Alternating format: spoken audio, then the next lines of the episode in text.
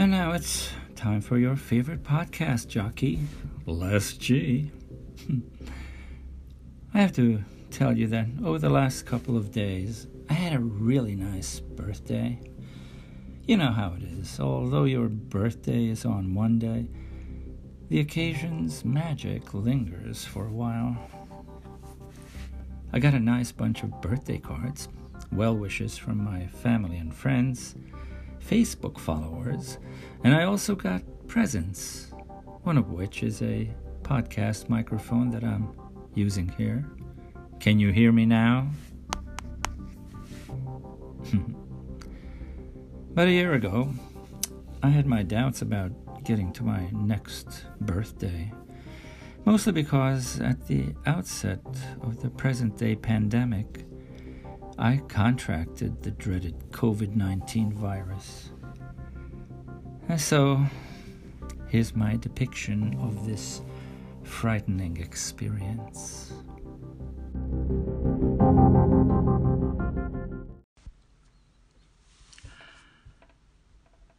Flashback as a kid, I'd been sick many times. In fact, during my early childhood in post World War II Europe's Budapest, Hungary, my birthplace, I caught just about every malady that was prevalent in that part of the world, which included cholera, all the variants of measles, and the deadly diphtheria.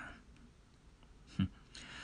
Few people survived diphtheria at that time, so when our family doctor made a house visit and glanced inside my throat, he immediately rushed me to the hospital and I was quarantined for close to two weeks. The quarantine was in a sterilized, very white, clean room where I spent some very lonely time. I was treated with a serum that was derived from horses. My only visitors were my parents, aunt, and uncle. I considered their daily presence, albeit outside a large glass window, to be even more effective in my recovery than the horse serum. At least, that's how I felt about it.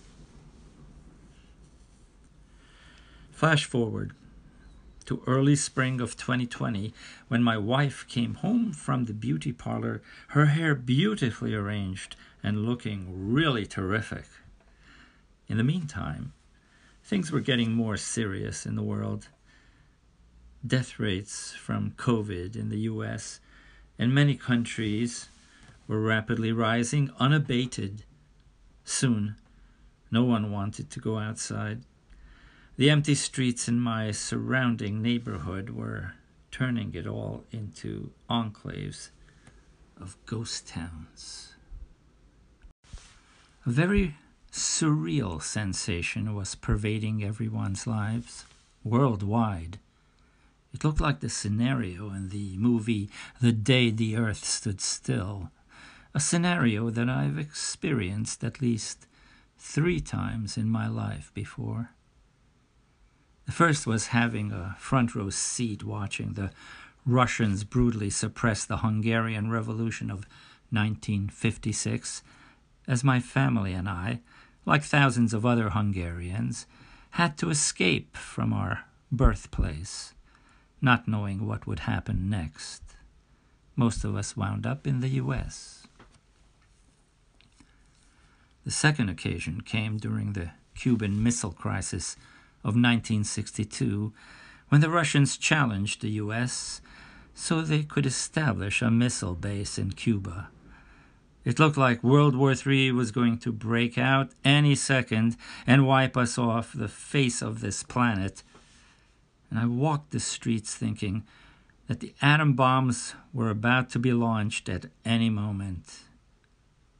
Luckily, this time, the Russians backed off and the US quietly withdrew their missiles from Russia's neighborhood, Turkey.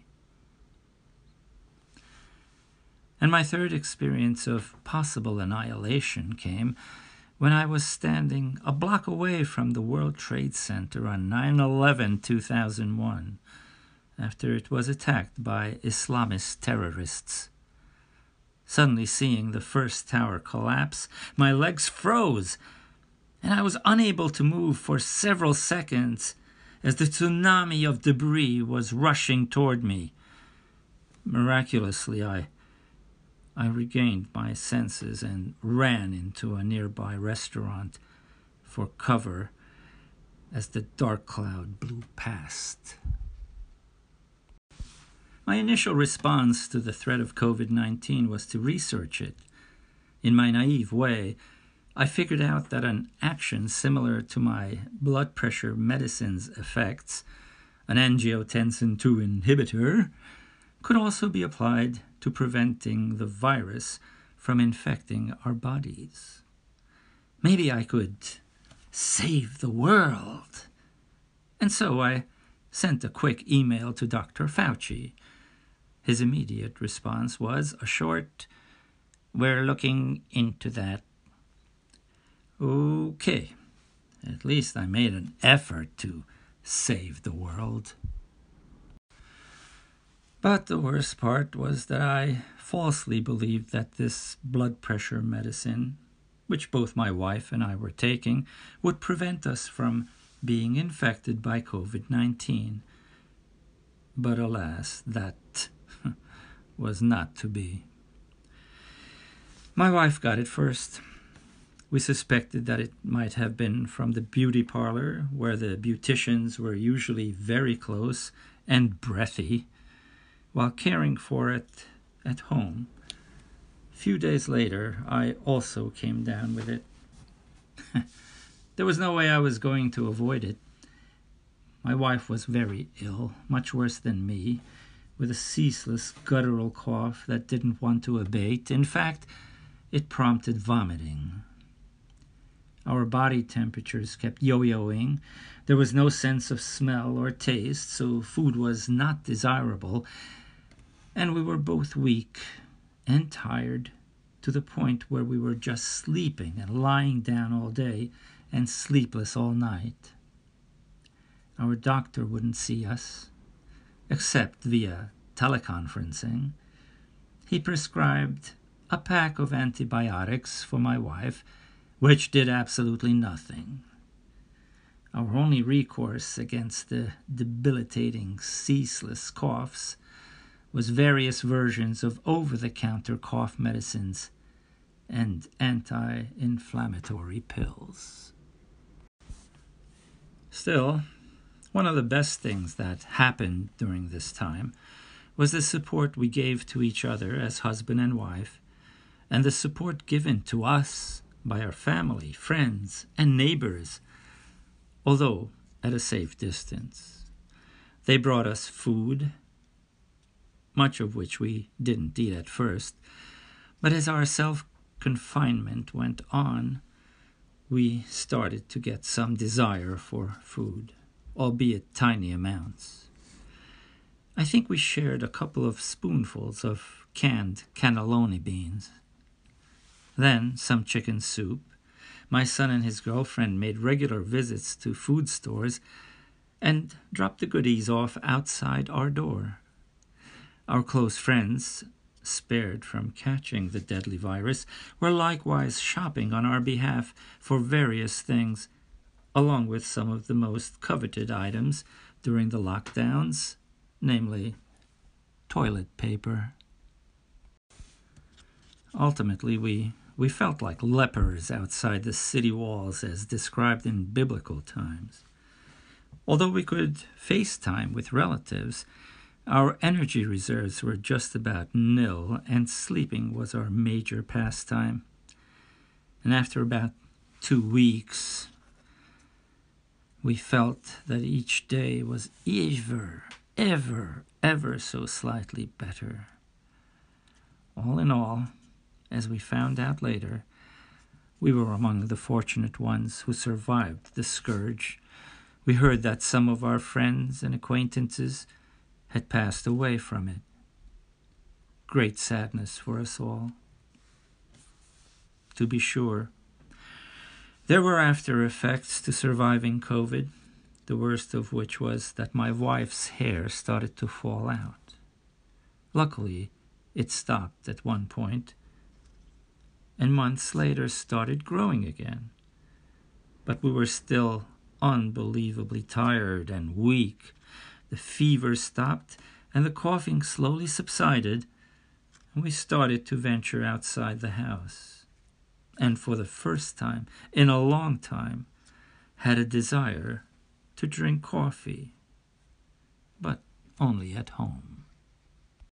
Our slow recovery was augmented by our walks at the nearby beach, which we increased bit by bit each day to build up our stamina, and we also lifted small barbell weights to regain our strengths. We followed up sometime later with lab tests that proved that we had antibodies to COVID 19. And as soon as we were able to get an appointment through the convoluted computer system, we got ourselves vaccinated. Only to find out that even the vaccines had some danger associated with them. what next?